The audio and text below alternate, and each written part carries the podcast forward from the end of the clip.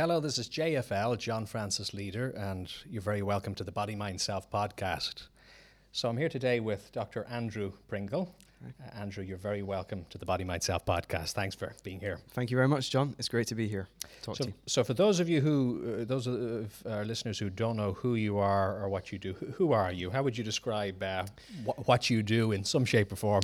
Right. Um, it's a good question because sometimes I, I tell people I'm a psychologist. Now, that's not technically quite quite right because I'm a cognitive psychologist, mm. and I think that difference is important to stress. So, by cognitive psychology, we mean really trying to understand how the mind works, essentially. Mm and trying to understand kind of normal human behavior um, on generally so things like you know how your how people's attention works um, people's memory you know obviously we look at how these things break down in in conditions like um, you know Alzheimer's and um, amnesia, these types of things. But it's, it's really a uh, cognitive psychology, which I do, is really a basic understanding of, of how the mind works um, and a normal kind of cognitive kind mm. of human human thinking processes, if you like. So, and it's an important point, isn't it? Because that word psychologist, uh, there may be some pictures that come to mind for the average person, but uh, there's a lot of scope under that, yeah, there? I'm.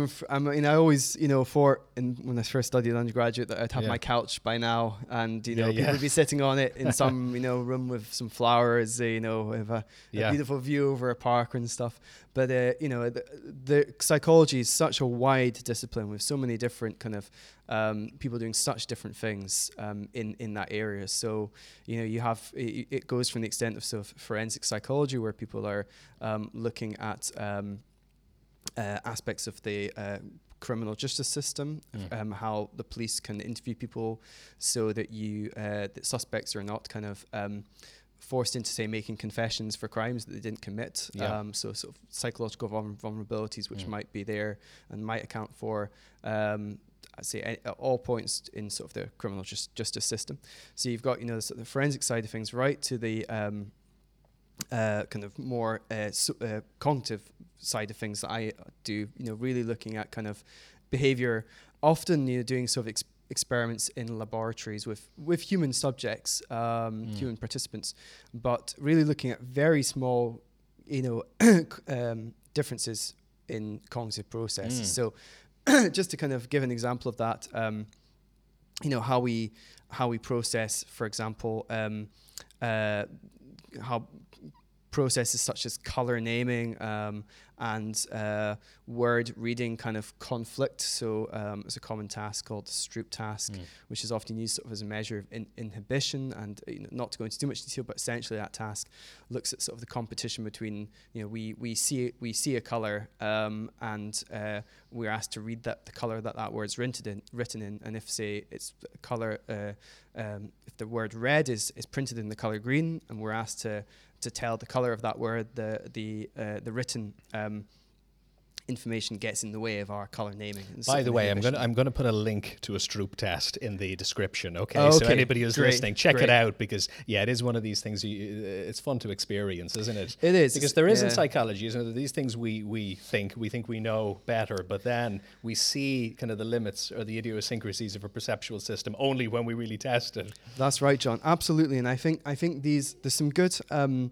you know, tasks, Stroop task being one great task that you can just have a go at home. Um, there's lots of sort of uh, examples of it on the web, um, and you can just experience that kind of conflict between uh, those those kind of two processes of naming the color um, and reading the color mm. Um, yourself. There's also a good example is perceptual illusions as well. Yes, now, these these are great kind of ways to sort of I think really understand, uh, really appreciate the the intricacies of the you know how the human mind is actually built, mm-hmm. and the fact that you know the world that we that we kind of think we see is sometimes you know not the world that is really kind of out there um, and our, our brain is kind of filling in the dots um, mm. and it, it, doesn't provide you know our brain doesn't provide a, uh, a full representation of the external world it only provides a representation of the world which is useful to us so mm-hmm. that may change based on the context we're, we're in um, and that's kind of where perceptual illusions ca- kind of come from this fact that we're not we're not getting a full view of reality. We're kind of mm. the brain is interpreting reality mm-hmm. for our, our purposes, and and that makes good sense from an evolutionary perspective, because mm. there would be otherwise we'd experience you know con- we'd experience a massive overload. We'd just be crippled by the amount of information we were having to process. So it really makes sense to process the information which is which is most important to us. You know, mm. hence why kind of emotional um, em- emotional stimuli like faces, for example, mm. are, are, are such um, kind of alluring objects to uh, to look at. You know, we, we see faces in everything. We see faces in uh, yeah. uh, in in rocks and kind of you know toast.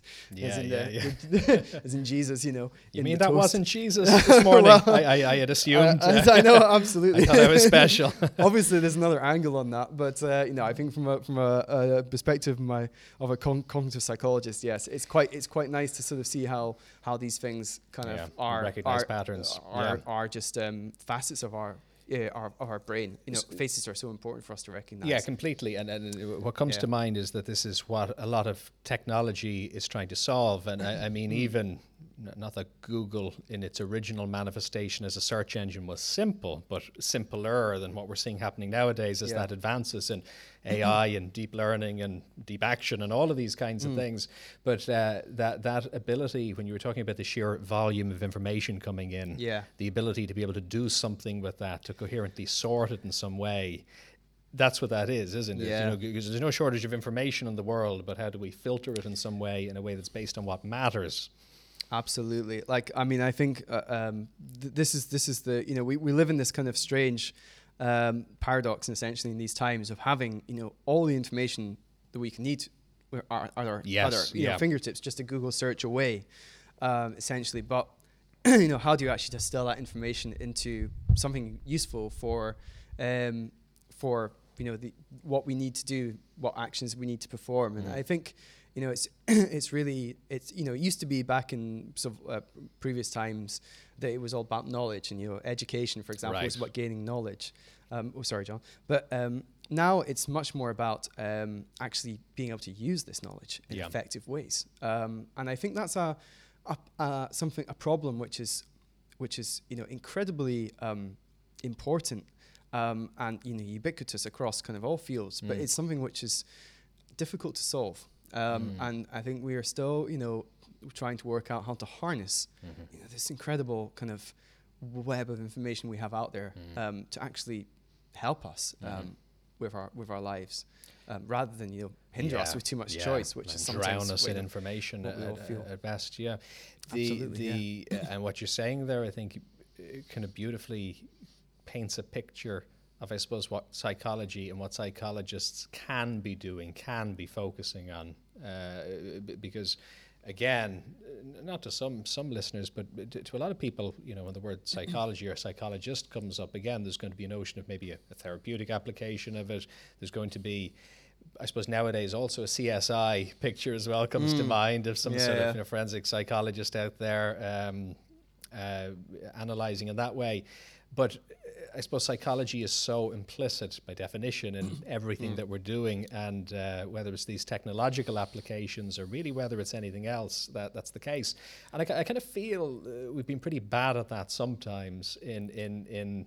Uh, uh and I think of the example of the optical illusions and Stroop mm. tests and things like that as being very good examples of how you know, we need to get this stuff out there, actually show it to people, get people thinking about things a bit differently. And it shouldn't mm. be this thing that's behind closed doors in labs. It's so unnecessary for that to be yes. the case. Hopefully, yeah. technology is going some way to solving that because now there's a sort of a need, and people are saying, well, how does this stuff work and how do we make sense of it? Yes. What, what do you see that is happening or could happen there? Yeah, I think it's, it's, I think the important thing, you know, as I was talking to an environmental psychologist recently. Now, mm. what the, in, as by environmental psychologist, I mean this. This is a, um, a, a lecturer in University of Surrey in the UK, and um, her her kind of role um, in environmental psychology is trying to get people to uh, to engage in more pro-environmental behavior, yeah. so to recycle more, to save more energy. Now, um, she was working with some computer scientists, um, and they developed this kind of really cool kind of device for it's quite a few years ago now for monitoring energy levels and kind of uh, in off off plug supplies for various yeah. devices. You know, so it was kind of, and in that time, so they're fairly new this type of type of technology. Anyway, they presented this technology, to to her and installed it in sort of various offices in the university, and they just sort of said, well, here's the technology. That's that's the problem solved. Yeah, yeah. But you know, she was very much like, well, you know, you need to. How do you get people to actually take up that technology and actually use that technology? How do you get people to be motivated to use it? Right. How do you actually test if the technology is actually, you know, helping them, um, or you know, hindering them? I mean, you know, at first sight, it feels that you know, energy saving technology is going to help people realize their kind of energy saving mm. goals, but you know, maybe there's maybe it's just too complex, kind of uh, a, if you've got to kind of, you know, go to the go to the you know reach under your monitor every day, you're under your desktop yes, computer as yeah. it was back in the day, yeah. and uh, root around for a button to switch, you know, to sort of, you know, how do you operate operate the controllers for these things? You know, there's there's various kind of um, human processes which go on to actually, which which are important to consider mm. for this technology to actually work. So I think, you know, psychology research and the related area of human computer interaction, mm. which I think is a growing and very important area, is to really uh, kind of evaluate and, and examine um, and, and, see how we can support human use of technologies so that you know the technologies are are fantastic and I, I think sometimes the um, the interaction kind of the, the human interaction with them that element is sometimes lost in the sort of excitement of the technology right. I mean that's kind of where psychologists and HCI human computer interaction researchers come in I think we have that kind of focus on you know where, how do the humans, you know, how, how, how are people gonna gonna use these things? Um, and I think that's something which is which is kind of growing in, in realization in the human computer interaction mm. community. I should say that community is made up of you know computer scientists as well who mm. build all these cool you know mm. brilliant software uh, for for doing things like saving energy and they've got you know there's great ideas there. But I think you know almost in the design of these things you have to kind of think of uh, the human being using it mm-hmm. from day one mm-hmm. to make it effective yeah, there is a, a, very real need for a, a kind of a, a, cognitive ergonomics in, mm. in, in, the in the design process. It, it, it's probably something like a, furniture designer who's just a carpenter and doesn't ever interact with people. Is it? And you know, yeah. the, the technology's there, the buildings there, the skill is there in in a, probably a way that. Uh, a psychologist wouldn't have somebody who really understood people but not furniture you know would struggle to create a good sofa yeah Yes, but you know, there's there's something in the middle there that's needed. Yes. It's the it's the old question of, you know, where the, the juice carton's designed to fit the fridge or was the fridge designed to fit the juice carton in that way? And, you know, yeah, there's probably yeah. some interplay between the two in some level in the development. Yeah, yeah. I think that's right, John. I mean, I think it's it's so important, you know, in uh, people to work um, in, in a kind of interdisciplinary fashion, you know. Mm-hmm. So, I mean, I think the simple, like, rather than getting stuff those complex sort of technolo- terminologies about how people work together, but it's about kind of, as you say, the the the person who builds the thing, um, the designer, the carpenter, interacting with the um, person who's thinking of the human element from day one and right. that, that of that design process. Um, and I think you know really if you look at kind of uh, some there's some good sort of thinking at Stanford University on uh, something called design thinking at the moment, mm. which is really about kind of how we can design better for human needs um, uh, to actually make it so that the things we're designing actually work for work for mm. people rather than just sort of you know perform the function of what we think it should perform because sometimes we don't know mm. how people are really going to use this thing you know unless we really go out into the world and observe that sort of behavior and that's really the thinking behind a group in uh, uh, Stanford called IDEO, and I think it's uh, David Kelley. If you want to track down Very the name. good, yeah. Is that is that familiar for, to you? Yeah, I'm, I'm not, not right? directly familiar with no, it, but no, yeah, okay. yeah. We'll, I'm in this we'll, we'll try and put a link. We'll, we'll put some links okay, in, great, in, the, great. in the uh, in the in the in the uh, footnotes. So yeah. that's called design thinking, and I think mm. it's really it's kind of you know taken it's it's it's taken the business world kind of by storm. Um, yeah. So it's kind of come from. Uh, kind of come from obviously industrial design, mm. uh, designing things like shopping trolleys, for example. Um, you know, sometimes we, even really mundane things like this, we don't, we've just got used to a certain design for these things. Mm. But, you know, that doesn't mean to say it's the best, you know, it's the best design out there. You know, I, yeah. I always think of the example of the hand dryer, you know, the mm. classic, you know, white hand dryer with the, with the small little kind of, uh, air vents, which mm. sort of blows on you and never ever like you know dries your hands. And you know, I never thought anything about this. I just thought this is what hand dryers were supposed to be. And sure. then I saw the Dyson, you yeah. know, not to uh, you know, not to kind of sell the Dyson product here, but I think the Dyson hand dryer is a is a really good example of you know good design of, of a kind of ubiquitous appliance which uh, really actually um, solved the pro- solved the problem. Which mm. and, and, sometimes that problem wasn't even known about. You know, yeah. I never even that problem never crossed my mind yeah. until I saw the solution, and I thought that's genius. You know, and I think that's what design feeling really design thinking sorry mm. allows you to um, unpick. You know, sort of really unpick. Does that piece of technology mm. um, is that really working? You know, well. Mm. For, for people, you know, do are we just are we just used to it? Um, rather than it actually being particularly good at what it does. So there's a link to be made with AR here. I don't know if you want me to go into augmented reality at this yeah, point. Yeah, yeah, yeah. Well, let's let's do I that. I I, okay. I, I think I don't think we can jump the gun with that because that's a very very relevant topic. okay. But before you get there, uh, where have you come from to get there? Sure. What, because you've you I think you've given us a very good sense of of yeah what you're interested in, in, mm. there. Painted some of some of the pictures of it. To begin with, though, what got you into psychology even to begin with, and then why specifically cognitive psychology, and then beyond that, what have you actually been doing up until this point? Yeah, that's that's a good question, John. And what got me into what got me into psychology? Well, I, I can tell you that one seeing one kind of perceptual illusion was what kind of hooked me into mm. doing a psychology degree. Um, and it's a it's a great it's it's called um, and this is the name of the research paper if anyone wants to track it down gorillas in our midst mm. not to be confused with the the na- nature documentary gorillas in the mist by Diane, Dian Fossey this is um, a, basically a psychology experiment with uh, a group of people throwing a, a um, beach beach ball around between them. So just a group of students throwing a beach ball between them, and you're asked. Um, so I was asked by the professor of psychology. I went to a, a talk um, at uh, Edinburgh University. To uh, basically, I was interested in in enrolling there um, on their uh, undergraduate psychology program, and I went to this talk, and sh- he showed this video, and he said, you know, just focus on this group of people, focus on the ball being thrown around. And then, so he showed that, and then at the end, he asked if you'd seen anything strange mm. during that kind of um, uh, that uh, presentation during the people throwing the ball around. Now, uh, some people in the some people in the room put their hand up. I wasn't one of them, um, but uh, he basically said, "We did you notice the the gorilla in the middle of the group wandering around? So a, a, person in the gorilla outfit wandering around, waving their hands in the middle of the group. You know, you'd think, how could I not see that?" Mm. But um, most of the room didn't see it, and he sort of played it back, and you know, you, you, you said, "Don't focus on the ball this time." Um, and uh, eventually, you know, if you're not focusing on the ball, you see the gorilla.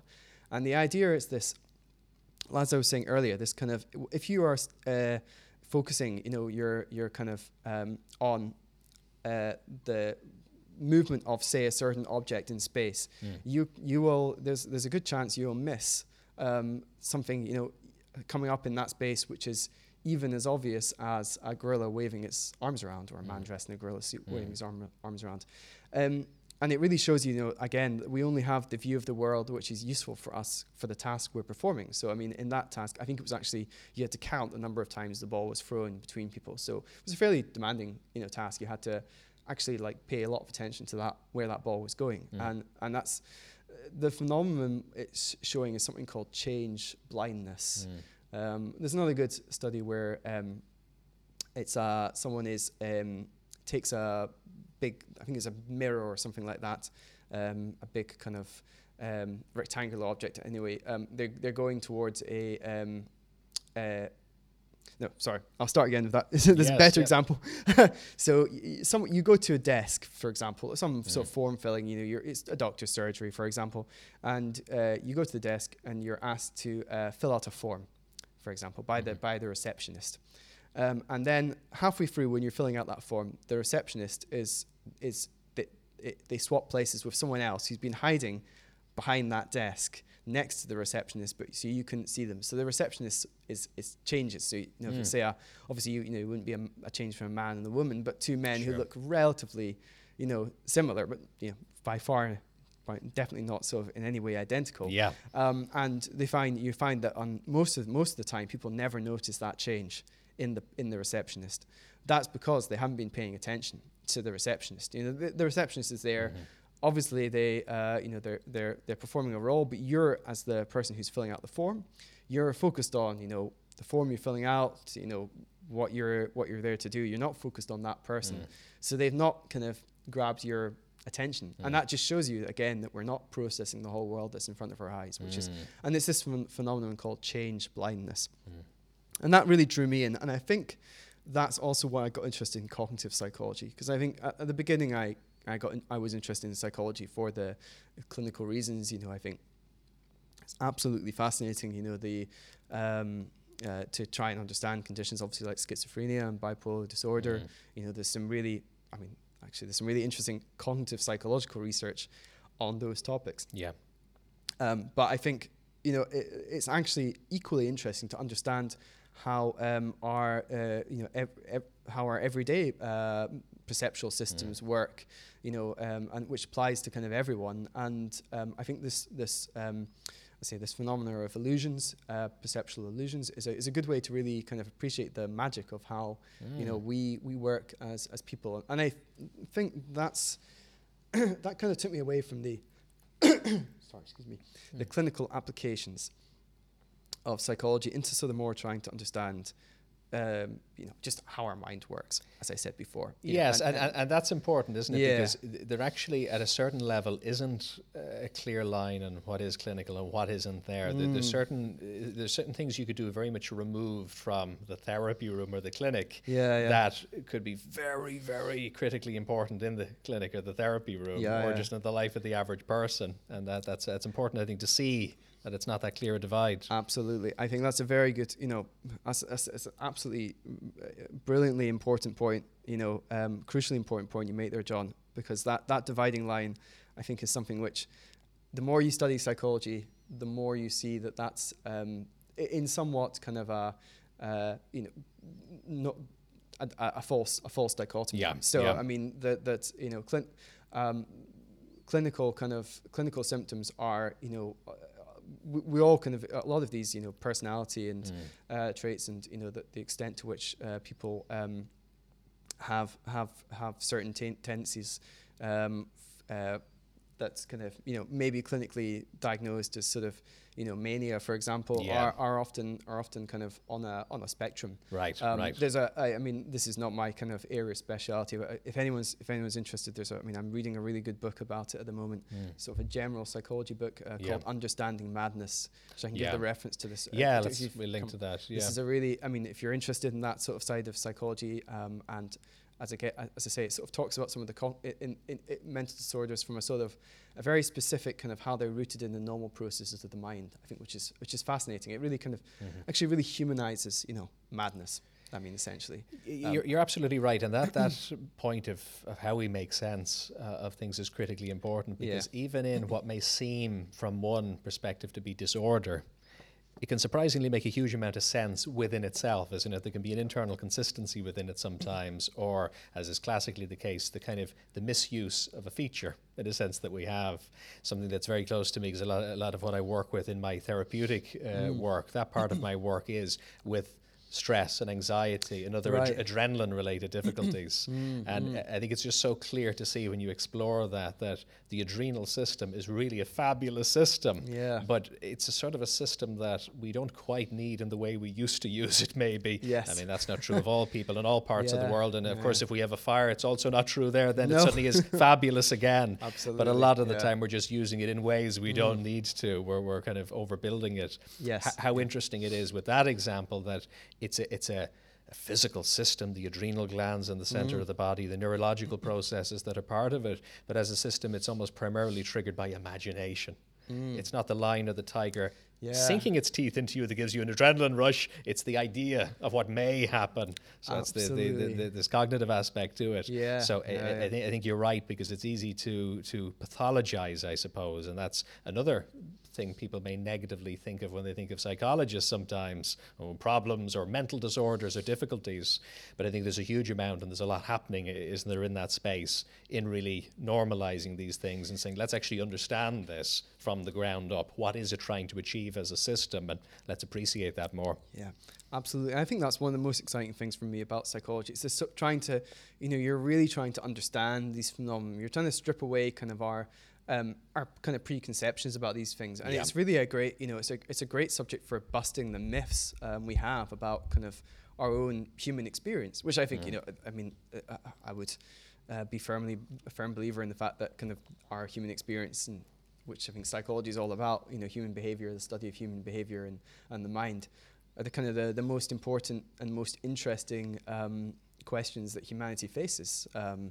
I, I think, you know, it's among among so, uh, for for for a lot of people doing psychology. I think that's why that's why they got into it. That kind of yeah. understanding and, and, and interest in the human element. That that's what sort of took me into psychology and say you know I was more interested in that element than say in chemistry or physics, um, which is I guess you know less of that kind of human element, kind of trying to understand humanity, hum, human behavior and stuff in, in that. So so it's it's a huge topic area uh, and what has your research up until this point? Where, where has it really taken you, and why? Where, where have you found yourself zooming in on yeah. w- within what we've just discussed? So um, I should probably say, like my my PhD is in the subject of uh, human creativity. So right. and the I would say the psychology of human creativity. So by that I mean you know the the uh, uh, how the, our normal thinking processes allow us to be creative. Mm-hmm. So I think you know. Um, and, and I really came through that from the again from the sort of what was talking about before the interest in cognitive psychology, just understanding yeah. normal human thinking processes. So I think um, you know there's a lot there's a lot of ideas about creativity being kind of this magical thing which you know comes from a bolt of lightning. yeah. Some strikes you, you know when you're in the shower and you or in the bath and you suddenly get up and run around the street shouting eureka eureka. Mm. Um, uh, but you know the, the, it's really you know the study of sort of um, creativity shows that that uh, and how people are uh, how, how, people are able to be creative and how creative people kind of work mm. um, shows that it's much more complex than that. Um, and this this idea of kind of you know being hit by a bolt out of the blue um, is you know uh, th- there's some kind of evidence to suggest unconscious processing in creativity, but it's just not the whole story. Mm. and as with a lot of these you know psychological ph- phenomena, uh, um, it, it's it's really you know there's a lot of kind of uh, um, creative people are, are, are, are often, you, know, you can be creative in many different ways. So, you know, I mean, and, and often uh, creative people are paradoxes within themselves. So mm. by that I mean, you know, the creative person is often described as more more more mad and at the same time more sane okay. than someone who you know is is is, is say not working in such a in a creative profession. You mm-hmm. know, by, by I mean I would say that, but you know, someone like Salvador Dali or mm-hmm. you know. Uh, um, uh, let's let's let's not just think of artists is what I'm trying to yeah, say to myself because sure, sure. uh, Albert Einstein you know someone yeah, who came up with yeah. a theory like this you know in science it's very important to understand that creativity is a big part of what scientists do in this in this ability to kind of um, really kind of uh, develop a whole new kind of paradigm as you know say Einstein did with his theory of relativity. And how, how should we use a word like creativity because it, I think it has been pigeonholed to some degree in, in, in an artistic sense mm. and that's of course a very important type of creativity or, or a use of creativity. Yeah. Um, but as you say it's it's it's far beyond that and I certainly know from working with all kinds of different people that sometimes they leave me a bit of a backlash to the word creative that's seen as actually a negative thing. No, I'm a, I'm a rational person. I'm, I'm an effective person. I'm a, it almost has a negative connotation sometimes, yeah. which certainly to me seems unusual for the reasons you've mentioned. Mm. That, as I say, in an Einsteinian sense, we, we would want to bring that in, mm. but it's not that it's this kind of unbounded kind of emotional kind of exploration no no no i mean i think i think like you know uh, it's a, it's a very good point i think um, there is um, you know creativity i think you know it's fair to say that people associate it more with the arts mm. than the sciences. Um, now, I think you know there people use sometimes different terms in science. You know, like innovation mm. um, compared to you know creativity is used in the arts, innovation used in right. sort of science and engineering. Now, I think mm. we could, you know, we could have you could have a lot of debates of you know sort of semantics of what those words mean. Um, but I think it's it's important to kind of I mean my my view is we need to sort of actually think of creativity um, as happening across the board. Mm. You know, people can be create. Obviously, creativity exists, and you know, um, I would be the first as a creativity researcher to also say, you know, it's in the arts, it's in the kind of uh, uh, performative arts, the you know, all, all, all different kind of artistic domains. Um, but it's also in, you know, it's also in science. It's also in engineering. you know, people have to work out whenever you have to work out a novel solution mm. to to a problem uh, that um, uh, actually has utility mm. or adds value.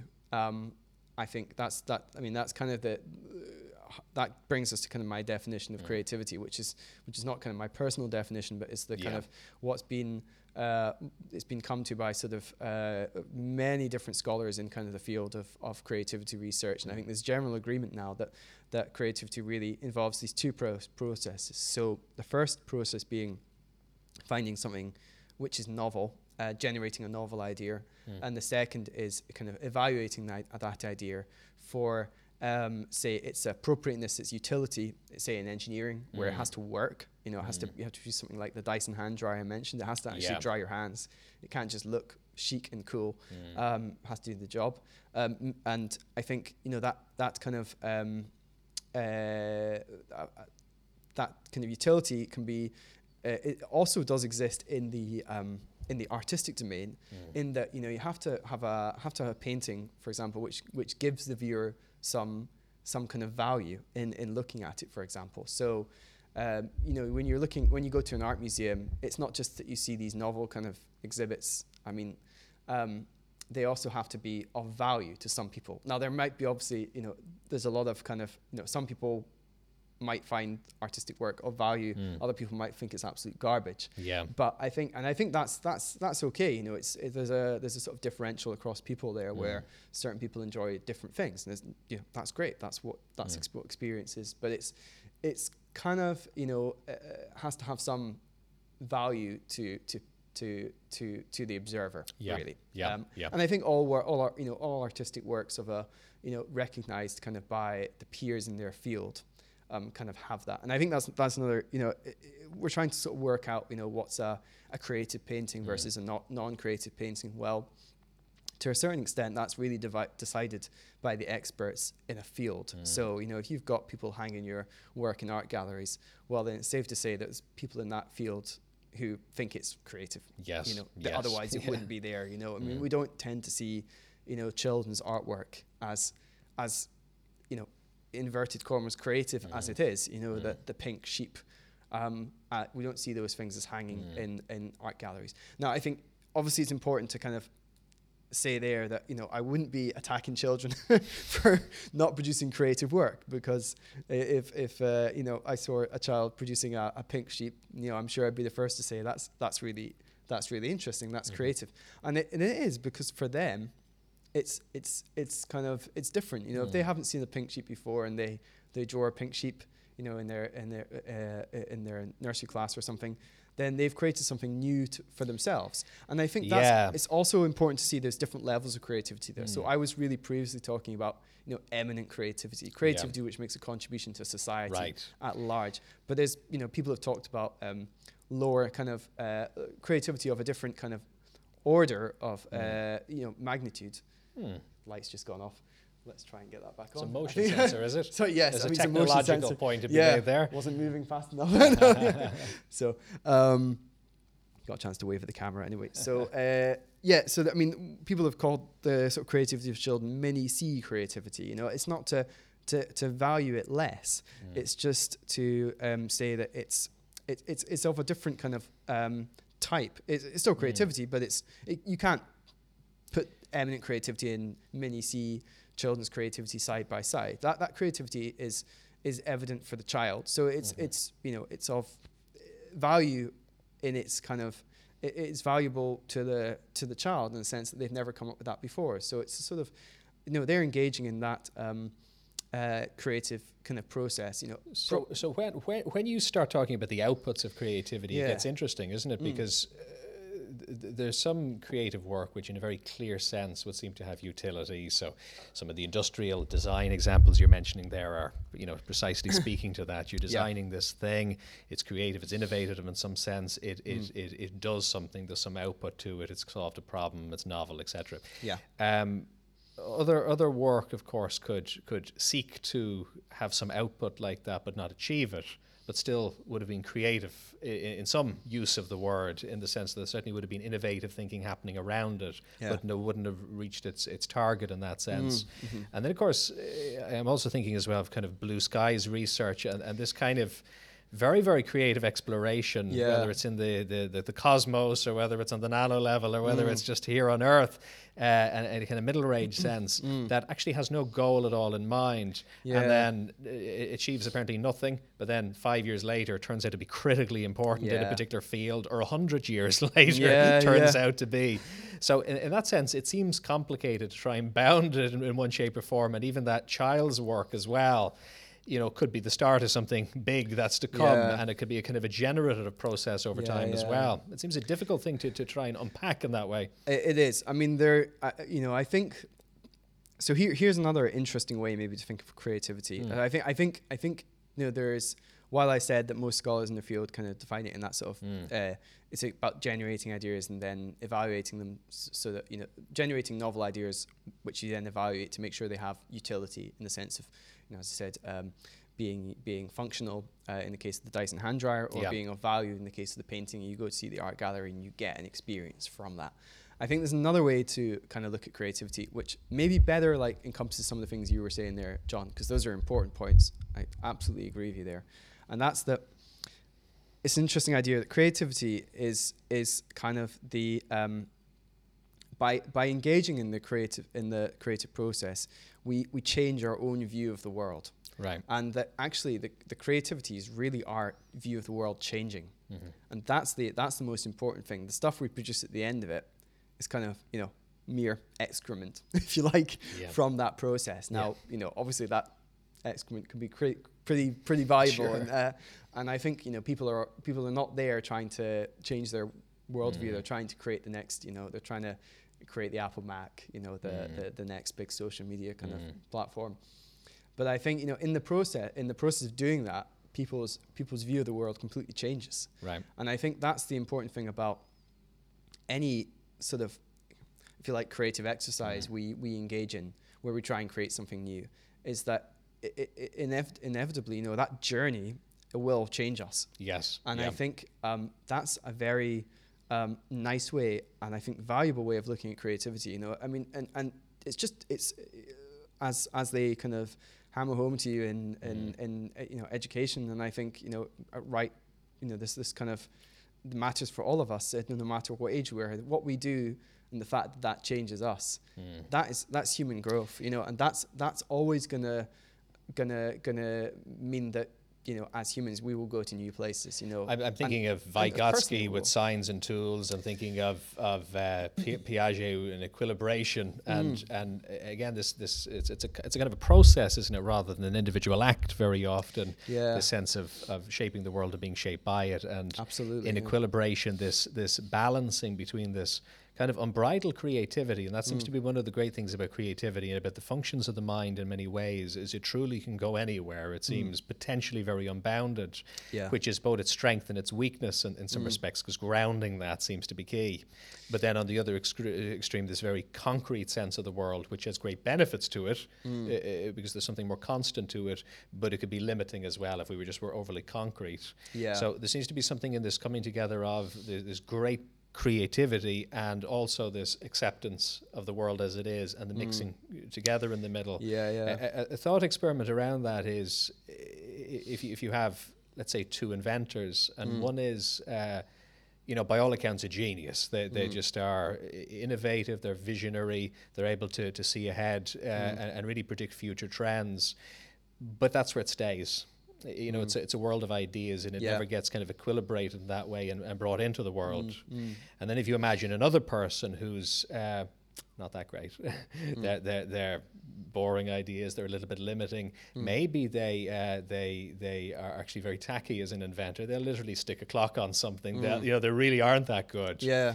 But they do something but they're very active in what they do and they get yeah. it out there. Yeah. And it does still maybe affect a few people a little bit. Mm. And even it might just affect people in the way that they go, this is ridiculous, I can do better. And then they become creative.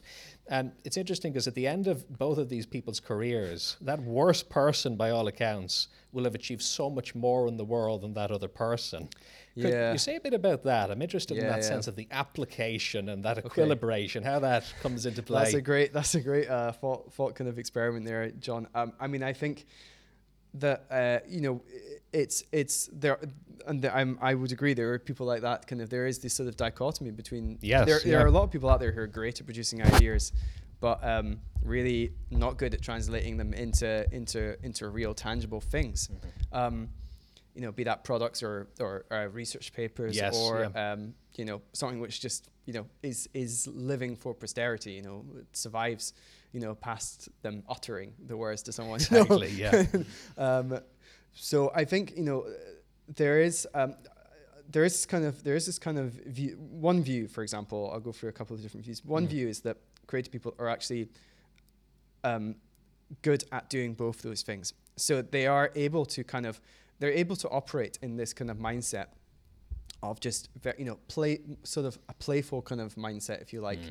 where they're able to sort of just kind of freely associate and generate ideas um, um, and then you know they're able to then switch to uh, a, a, a, different mindset, which is about like actually getting these ideas, you know, done and actually um, putting them down on paper or doing the very kind of like, if you like, boring kind of steps of actually sure. working out the workability of these mm-hmm. ideas and going through all those sorts of issues like, well, it doesn't quite work this way. You know, we need to sort of just do and you need to reframe things slightly like this. So you're going kind of going through this sort of constant cycle of, you know, maybe you've got the big um, the big idea, but then you're having to sort of generate and evaluate iteratively over many different cycles. Mm. Uh, and that process can be, you know, I mean, that's hard work and it involves perseverance. Yeah. Um, and I think, you know, while certain people are, you know, are, are really good at kind of coming up with those ideas, you know, um, I think true people who are truly make a creative contribution to the world, you know, and I and I refer back here to the eminent creators like Dali or you know Einstein. Mm. Um, it's it's you know it's not all um, you know inspiration. There's a lot of perspiration there. You know, I mean that that kind of 99% perspiration. Um, is what it takes for creative ideas to be realized. Mm. I think it was maybe Edison who said that. Right. Um, is very you know true and is supported by the research as well. Mm. You know, you you, you have to, uh, and essentially that was what my PhD subtopic was on: this ability very of creative good. people to m- switch between these different modes of thinking, if you like. So uh, the mode where you can generate ideas freely, and the mode where you can kind of um, analyze these ideas and sort of make them put them uh, to work. building on exactly yeah. that, do we do we wrongly separate what we could roughly call perception and action?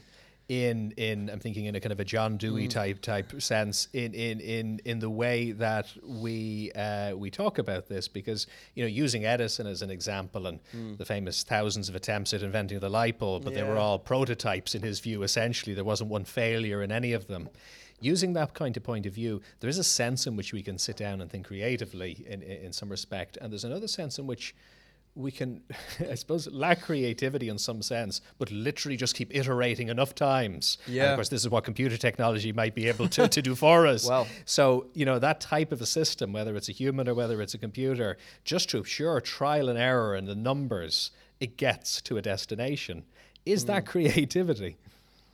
Well, uh, again, a good question. I mean, I, I think. Um, you know, it, it, for example, there is there is kind of you know research which has looked at the creativity of computers mm. and um, th- th- uh, can computers produce say artworks which are judged as creative um, as humans? Yeah, and the, the, the, sort of initial evidence suggests that yes. I mean, from a point of view, y- you can actually get you can actually get computers to produce artwork which which mm. is, is which top you know artists uh, eminent artists uh, who are judging it can't tell the difference. Mm which is which is kind of you know spooks I think people out a little. The question bit. is, does, say, does that say a lot for computers and not very much for certain mainstream artists? Yeah, I mean, I think possibly. I, I mean, I think you know, there's there's uh, while that you know maybe shows the, sort of the a computer can I think go through this kind of iterative process, mm-hmm. and there's you know. computer scientists have done some clever things like actually you know you actually assess how how um, good the idea is based on sort of an algorithm which which sort of I mean, the, the human has to uh, enter into the system what makes a good painting. You know, and I think that's, but the, the, what, if the computer knows that, if it knows mm. what sort of elements make a good painting, well, it can sort of try and meet those objectives. Right. You know, I think that does tell you where a computer sort of fails and a, and a human, you know, a human can make up their own obje- objectives. Yeah. And I think yeah. that's, um, you know, if you, you know, a, a, compu- a computer can maybe reproduce a, you know, uh, a Monet or something, mm. you know, but can a, can a computer become the next Monet or mm. the next you know the next great artist. You know, I don't I don't think computers are at that stage. AI is at that stage yet where where where computers can actually go beyond their what they're instructed to do. Now, now I'm not an expert yeah. in that area, yeah. but like I think that kind of you know you have someone who comes along and, and, changes the paradigm. Yes, yeah. A human, a human being, and I think that's something which computers can't can't do. And this takes us towards the augmentation, doesn't mm. it? Because of course that word can be used in, in many different ways, and you know, p- please feel free to introduce mm. it for those who aren't familiar yeah. with it as a term, but certainly we have and we always have used technologies uh, in, in, one form or another mm. to, to support us in what we do. Yeah. Um, uh, David Krakauer and the Santa Fe Institute is a, a, useful, it's a distinction made in a few different ways by a number of theorists, but, but between complementary and competitive cognitive artifacts. Mm. And it's a very helpful, uh, kind of straightforward distinction in some ways because the idea is that some of them are, are complementary to us and others are competitive, meaning that if we don't have them anymore, we're screwed essentially. Mm-hmm. So something like a calculator is, is a good example because if you have your calculator, it really helps you. You need a human and a mm. calculator together yeah. to, to, get good work done. Yes, the moment yeah. your calculator is gone, you're in trouble you don't have that mathematical capacity. Mm. And the example he uses is, is something like an abacus, on the other hand, which yeah. apparently is internalized. The research shows in that that expert abacus users don't need an abacus oh, anymore. Right. Okay. They actually internalize that capacity. Yeah. So that's an interesting thing as well, isn't it? And how we're using those tools. And there's an interesting point in creativity there too, because of course, if you're doing your research and you're getting Google up, and then you're you're offloading some of that. So the iterative work we were talking about before can be done yeah. in conjunction with human creativity, yeah, yeah, and you get something very interesting as you blend them. Yeah. And I think that's there is kind of some work again, not massive, massively familiar with it, but but sort of blending those two t- different yes. things together. And I think, you know, I mean, for me, that's sort of where the where the future should go. Right. You know, I mean, uh, I think just just well, maybe kind of define augmented reality here. Please, I mean, I yeah. think I think you've defined, you know, you've sort of touched on it very well there. Um, but it, uh, you know, it's really uh, um, kind of the overlaying of digital and virtual information onto physical objects in the real world. Now, um, I, I, mean, I'm sort of often it's kind of being talked about recently, um, kind of in the media, sort of a visual, a visual thing. Sure. But it, it could also be like a kind of, you know, a, a, any kind of information which augments the ability of humans to uh, to to perform perform actions. Yes. You know, and I think so. I think you know that could be in different kind of um, sensory channels as well. Mm. You know, it could be in hearing, for example. Yeah. Um, as well, um, and I think you know it's kind of been going on for a long time. Um, but I think the the what you know from again coming back to that sort of you know putting the human into this. You know, mm. augmented reality is great from the point of view is that it involves humans. It keeps humans in that you know in the in the in the process. Humans mm. are essential for for the tasks which augmented reality. Right. You know, you're augmenting the human capacity to to perform tasks, um, and um, rather than opposed to kind of automation, which is really taking the human out of the task.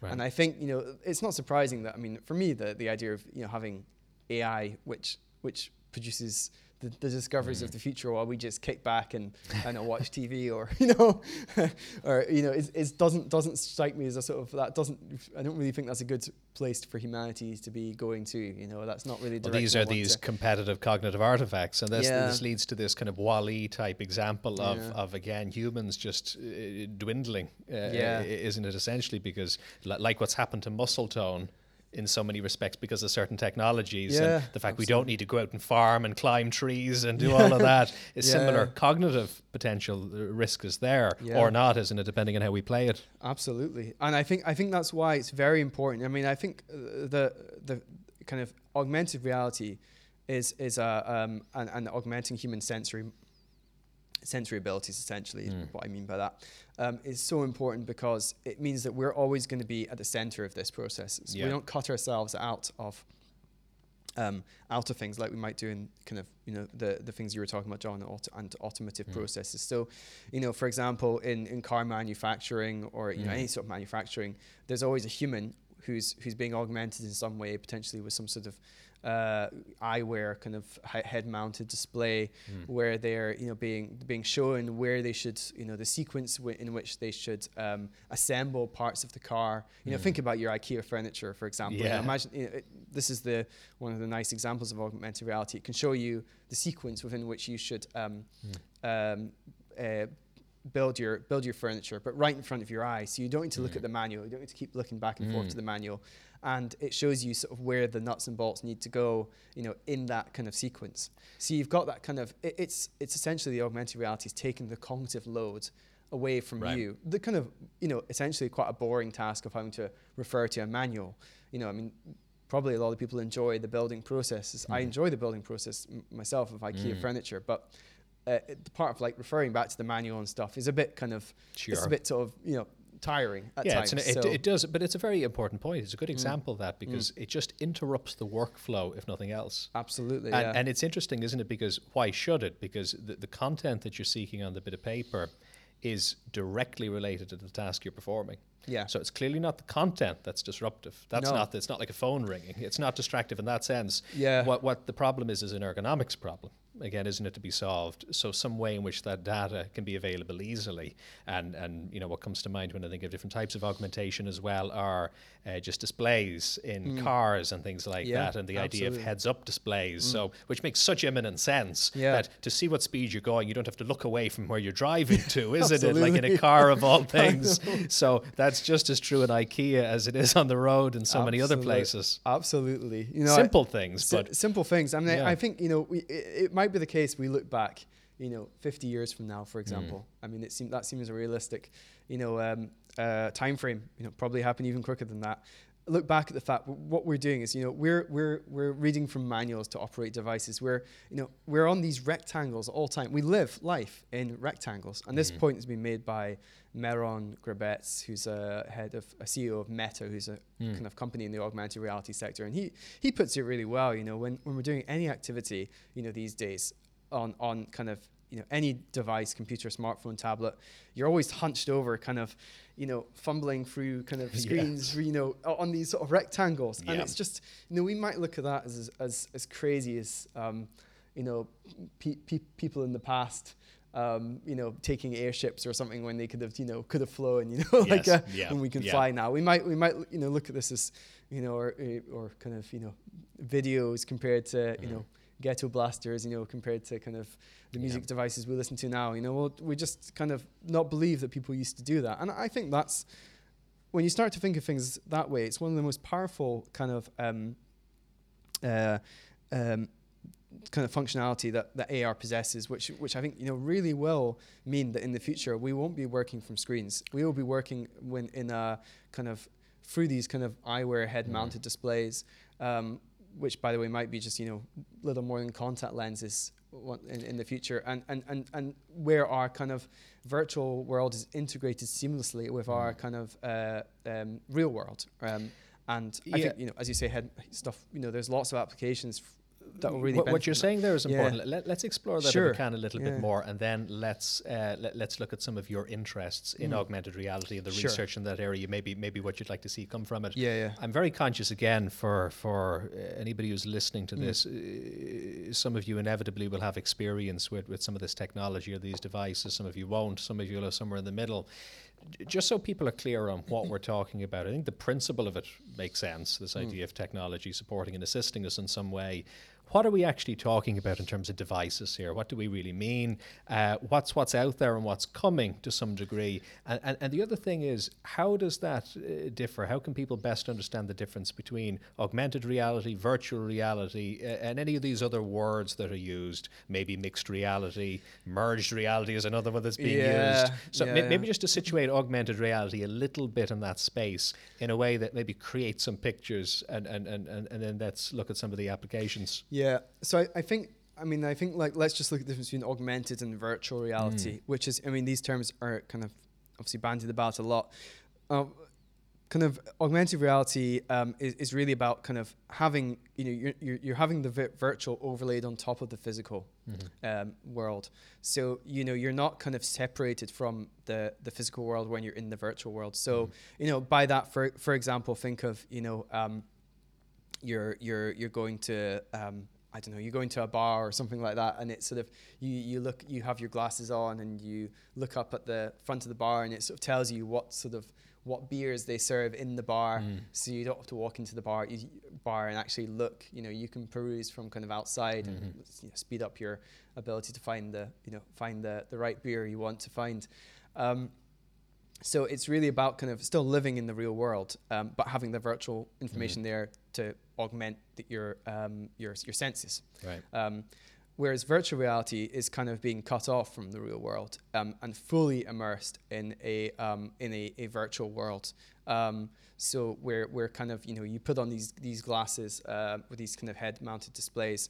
Um, just to give some examples, you know, Oculus, um, the Oculus Rift, um, the HTC Vive, uh, Samsung Gear VR. You know, mm-hmm. these are these are things which you, you know have a, essentially like you know, it's like putting a rectangle on your face mm-hmm. so no one can see your eyes. You know, mm-hmm. it's that kind of technology which you possibly people are probably a bit more familiar with than maybe than AR at the augmented reality at the moment. And augmented reality at the moment, then, uh, how would you describe the forms that exists in currently? Because there seem to be yeah. seems to be potential, as you said, like for displays, for this to manifest in a number of different ways. Yeah, so I think it's yeah, that's a good point as well. So I think you know the the way things are kind of going, as I say, I think you know more and more companies are trying to develop these head-mounted displays. Mm. So you know companies like Meta, who I mentioned, DAQRI, another one, mm. um, who have offices in in Ireland. That's right. Um, yeah for Irish listeners. Um, and uh, then you have Microsoft with their HoloLens, yes. probably one of the, sort of the most kind of advanced. Uh, these some of the most advanced in this kind of area. Mm. So um, and really that's kind of you know putting on kind of some sort of helmet or smart glasses as it might be, might be called, um, which which have the sort of um, have a screen which you can see through these you can see the real world, but then the virtual virtual information is overlaid on top of them. So that's kind of what I mean by head mounted displays. Mm and then you have you know you can have augmented reality through your phones and through your mm. tablets and i think that's obviously how probably most of us first experience it certainly mm. how i most ex- uh, i first experienced it um, so you have you know various different apps for viewing um, viewing kind of um, uh, objects in the real world so what what you kind of what's commonly done there is an object will have a you will put some something called a QR code mm. on the object and that will allow the uh, your device to read that um, to to to read. Uh, to, it's basically like a barcode, yeah. and it sort of uh, can read that barcode or that QR code, and then on the screen, well, well, it will it will then um, show the physical object, but then the virtual mm. stuff projected on top of that. So, just as an example, which you can all kind of go and have a look at. Again, DAQRI have developed some uh, a, a, good kind of um, kind of it's kind of like a game for um, viewing uh, chemistry elements. Mm. It's called Elements 3D, mm. 4D, Elements 4D, because uh, augmented reality allows you to see. You, I'll let you read the website for more details on that. But cool. anyway, it's called Elements 4D. You can download it um, from uh, Google Play, I think. Yeah, we'll put a uh, link again. Yeah, great, yeah. and it also works on um, uh, at the Mac platform. Mm. Um, so it, it, basically kind of uh, it, uh, you basically build you can build these these blocks out of paper mm. and they have the QR codes on them so they're just uh, squares um, uh, sorry uh, yeah squares um, mm. and you can um, basically uh, um, point your kind of device your smartphone tablet at these squares which are on which are on a cube mm. and then it'll read those and show you the kind of the element so and then you can sort of touch it and interact with it. So it's important to say, I think there's also that element of being able to interact with the yeah. kind of virtual objects. So, for example, if you look at kind of Meron Gribetz's TED talk mm. um, about meta, he shows how you can mm. physically interact using your hands with the augmented real, augmented kind of mm. with the mm. virtual object in front of you, um, which is you know, obviously you know a powerful kind of mm. means of you know kind of uh, really allowing you to learn in a much more kind of experiential way, which is important from a psychological. That's what was coming to mind well. for me there, yeah, because this yeah. interactive sense seems important. And um, yeah. of course, one thing that's happening is this classic virtual reality, augmented reality uh, distinction seems to be slightly breaking down, which is probably a good thing as it becomes more of a sliding scales of degrees of isolation from what we would typically consider yeah. the physical environment, mm. uh, which which which is is good. You know, it's it's interesting. The other thing when you're talking about smartphones and sometimes even simplistic simplistic use of these technologies, even things like uh, Snapchat or these various apps have these sort of fascinating mm. augmentations mm. where they'll change and warp you when you're looking at yourself on the camera. Yes, yeah, the, yeah. These seem, while simple and playful, they seem very, very important mm. in, in democratizing these things to some degree and getting people thinking about them and familiar with them and aware of them. Yeah. Um, how because I've I've had a chance to try uh, Hololens briefly. Mm. Uh, I've been in DAQRI but haven't had a chance to see anything. Uh, right. they're, they're, I know they're do, doing some fairly serious stuff. Mm, yeah. Um, we we obviously understand it's early days with some of this, and we yeah. need to be a little bit patient. But at the same time, we don't want to be too patient. We want to kind of get this out to the masses and have a uh, have a good feedback loop going on, yeah. and preferably a lot of people creatively working on projects themselves. Where where do you see that going with with augmented reality? Yeah, again, I think it's uh, uh, these are really important questions. I think you know it's important to realize, yeah, as you said, that augmented reality is, is, is probably on a growth curve which is behind virtual reality. Mm. So by that I mean, you know, virtual reality, we should start to see these. I think the products are probably going to be on the market you know, I don't know what the price tag will be, but they should should be sort of coming on the market kind of this year. Mm. I think you know, augment, uh, and, and by that I mean you know, virtual reality is kind of you know, gaming and stuff sure. will start to incorporate these things. You know, I think I think augmented reality is really at the moment it really is about kind of helping people in their kind of work, mm-hmm. you know, contexts. And I think um, it's it might take a bit more time for that to be mm. picked up and actually used for um, in other kind of areas. However, you know, it certainly is being used. I mean, the, be- the best example is probably Pokemon Go at the moment. You know, it's the first really augmented right. reality game. Good example, yeah. And obviously that kind of, you know, kind of took the took the world by storm mm. um, last year. So I think that really shows you the the, the power of of of of AR of mm-hmm. augmented reality. And mm-hmm. I think you know just just some small facets of that. You know, again, taking people away from just being on their screens. Yeah. You know, a lot of people. Um, th- there was a lot of talk about how um, augmented reality actually got people um, to uh, walk outside mm-hmm. and actually do exercise. You know, I mean, go for walks and go to various places around town um, to find, you know, to, mm. to capture their Pokemon. Um, that otherwise they'd be sitting at home, mm. kind of, you know, playing the game yes, on their desktop yeah. or on their kind of laptop in one place. I think that's really, you know, it's kind of a simple thing, but it's massively powerful. Mm. You know, it, for you know, say interventions in psychology, where you're trying to who are trying you're trying to get people to exercise more who who really aren't kind of maybe you know into exercise but you know you're kind of getting exercise in through the back door absolutely there. and i think that's you know so there's a lot of you know that kind of i think where games begin mm. uh, the, re- the, everything else follows you know if you can mm. show a mm. game works then that will kind of allow um, a space there to be opened up for sort of technologies which kind of utilize it for more kind of uh, serious purposes in a sense. Yes, By serious, exactly, I mean kind yeah. of in you know, uh, for example, you know, in psychology, psychology, you mm-hmm. might want to change behavior using these yes. technologies. Yeah, hugely, hugely yeah. beneficial. Uh, a lot of interactivity in it, which, as you say, from an experiential learning point of view, is just so crucial. Yeah. Uh, just customization is very interesting as well. Because yeah. something we're, we're playing around with at the moment. One of the problems of being a therapist is that when you have a therapy room or a space or a center, you have to be fairly neutral in everything you do because there's people coming in with all kinds of phobias mm. and you know the pictures you put on the walls, the things you have. Yeah. But of course that can come at the cost of a warmth. You know, you want to create a nice space as yeah. well. So one thing we're playing with at the moment is just that, is having some very simple intake questions as part of the intake process mm. before somebody even comes in mm. and changing lighting levels, colors, uh, pictures even adapting to the preferences of the person. So there's a sense of familiarity of the environment before you've you've even arrived, and equally you're not contraindicating in any way by giving them a picture of a horse when they have a phobia of horses on the wall or something like that. So mm. th- it, seems to be that even in that, that's a relatively low tech example um, in that it's not it's not all about you know displays that we're looking through or projection or anything like that. It's about very very simple existing technologies, mm. but there seems to be kind of clever ways of using that technology that restaurants was the other example you gave where you know according to your dietary preferences the menu can shift and vary so you've got this gluten-free menu or this yeah. vegetarian menu or Absolutely. this even just preferential menu that's come yeah. up as is needed there seem yeah. to be a lot of exciting uses like that that kind of we've had the technology for a while to do that to some degree but we're not quite not quite using it Yeah, and I think it's finding those you know key killer use cases. Um, I mean by I don't mean you know killer isn't killing you, but mm. the ones that really allow allow it to take off. So I think Pokemon Go would be in the game sector a great early example. Um, I think hopefully we'll see more um, you know kind of examples in the game in the game sector and other spheres.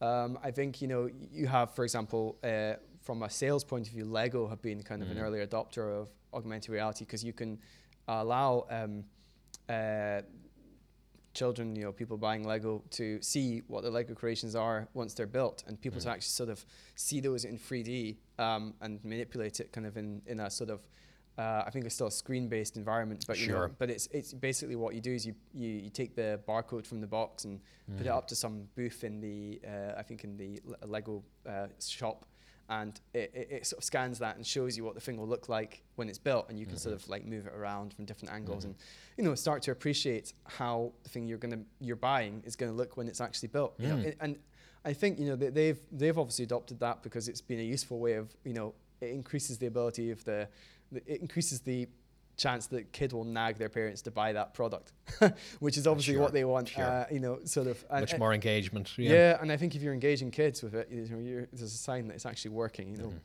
This is always the, the old-fashioned rule of thumb for salespeople: is have the product in the person's hands as Absolutely. you're selling it, isn't it? Exactly. So there's something yeah. to that, right? In experiential learning, that this participation builds some sort of connection. Exactly, and I think that's a good example because in Lego, you know, you, you can't have these things always. You can't have every single Lego um, kit built in store. Yeah. You know, it's different for um, for maybe a, when you're selling shoes sure. or something like that, and you can actually sort of manipulate these things. Mm. I think there isn't there is an element of like a, you know, kind of the the sort of newness of augmented reality, mm. but you know, you have to be kind of uh, uh, mindful of the fact that that new, newness might just become, you know, might just be seen as a hype, and it might just get old quickly for sure. consumers. So I think in um, you know, it needs to be used in the best way possible. Mm. I think I think for you know, I mean, I'm I'm particularly interested in um, sort of the work context and how we can use uh, augmented reality to facilitate things like training and, mm. and learning.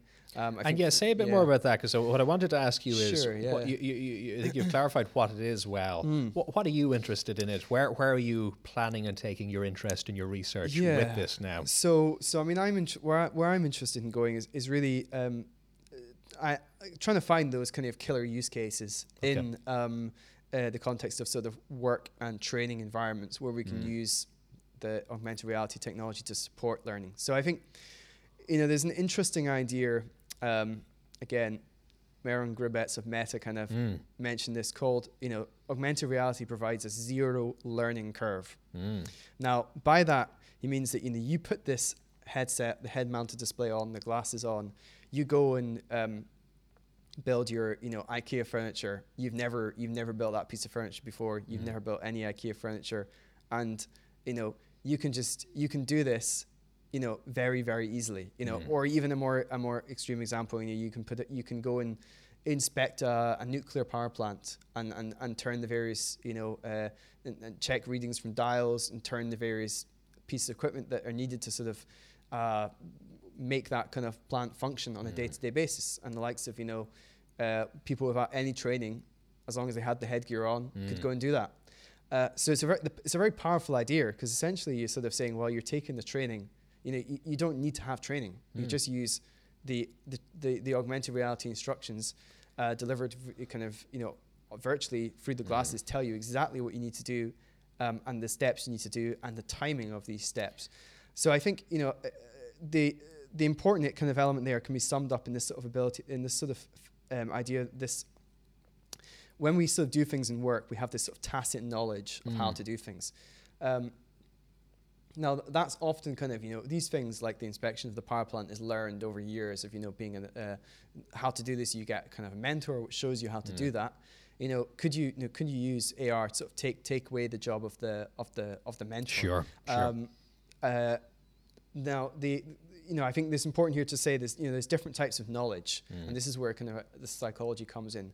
So, um, you know, there's the knowledge that Dublin is the capital of, of Ireland, mm. which you could tell, you know, you can write that down in a, in, a, in mm. a, a, piece of paper, you know, you can transfer that to someone else very easily.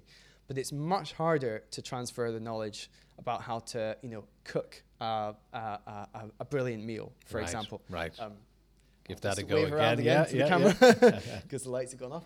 Um, By the way, for anybody who's listening to this and not watching the video, uh, the, the, just to explain, there's a motion sensor activated lights, isn't that what yeah. that is? So that's technology being that, some of that environmental efficiency you were talking about before. That's right, and it's not. I, I unfortunately humans have been cut out the picture there, which is you know that shows you the problems. Absolutely, there is a point to be made there. yes.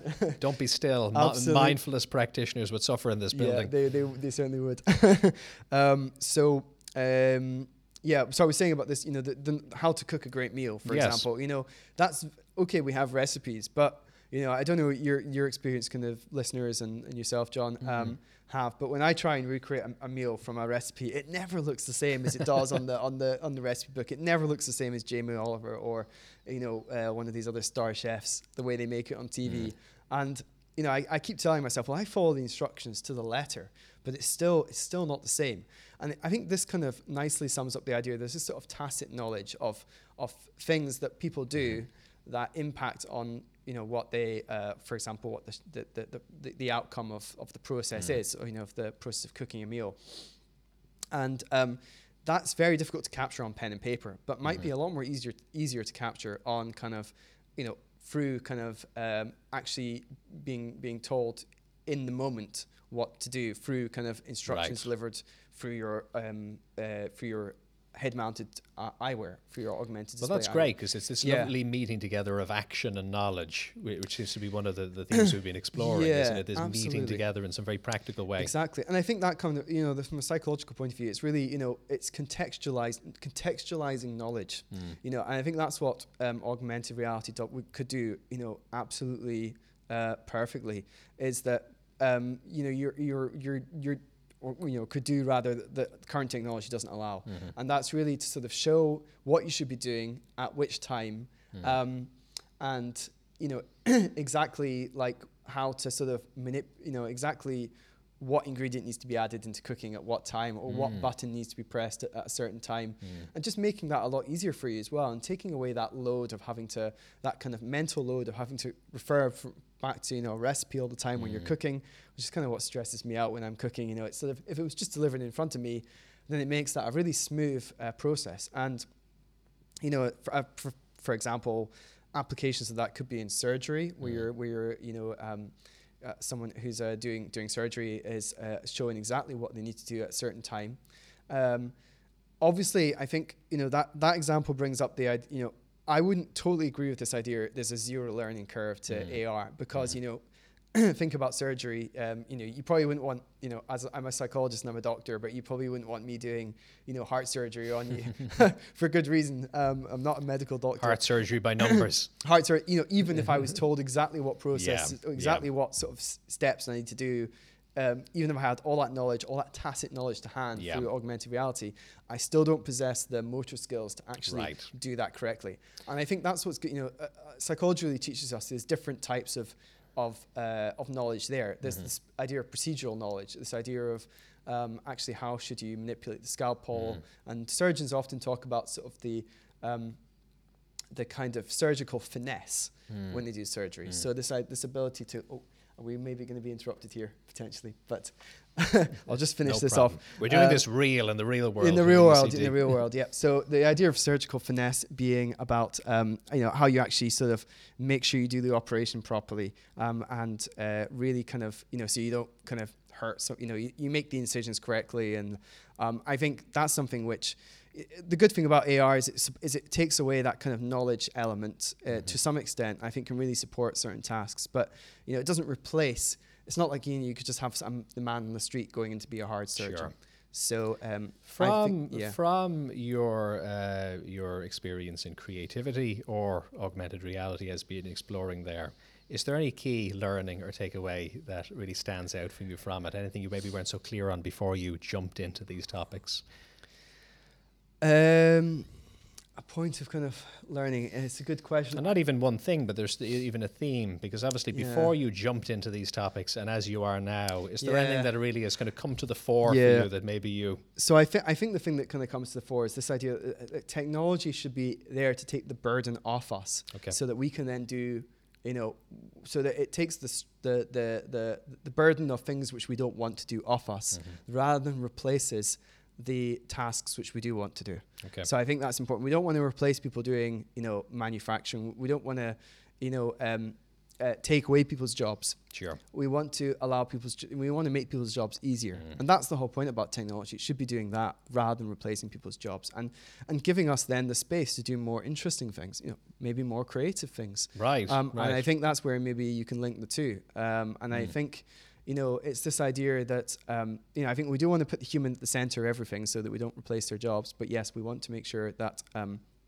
we we don't just, uh, you know, take the human out of the equation.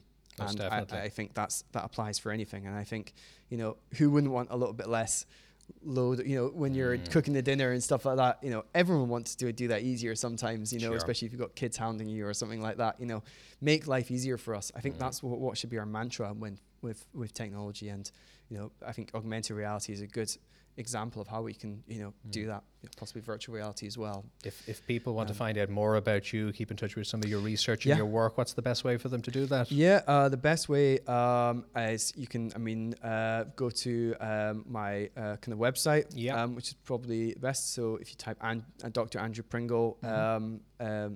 Into uh, University College Dublin. Okay, we'll um, include a link pro- That's well, That's probably the yeah. best. Um, I'm also on Twitter as well. Um, I'm not sure how easily I am to find there, but okay. if you type in, in AJ Pringle UCD, I think you should sure. probably find me. Um, find me there again. I'm happy to provide kind of some link so you can you can follow up. Please do get in touch. I'm always you know happy to hear from people. Wonderful, wonderful. Well, listen, thank you so much for being on the podcast. Thank you very and, much. Uh, yourself, yeah. We've explored some fascinating topics and mm. really what I'd love to do is have you on again some point in the future yeah. if you'd be up for it because Absolutely. I think this John. is really happening in real time a lot of mm. what we're talking about and uh, it's so important to understand it as it's happening and keep guiding it so thanks for being here and talk soon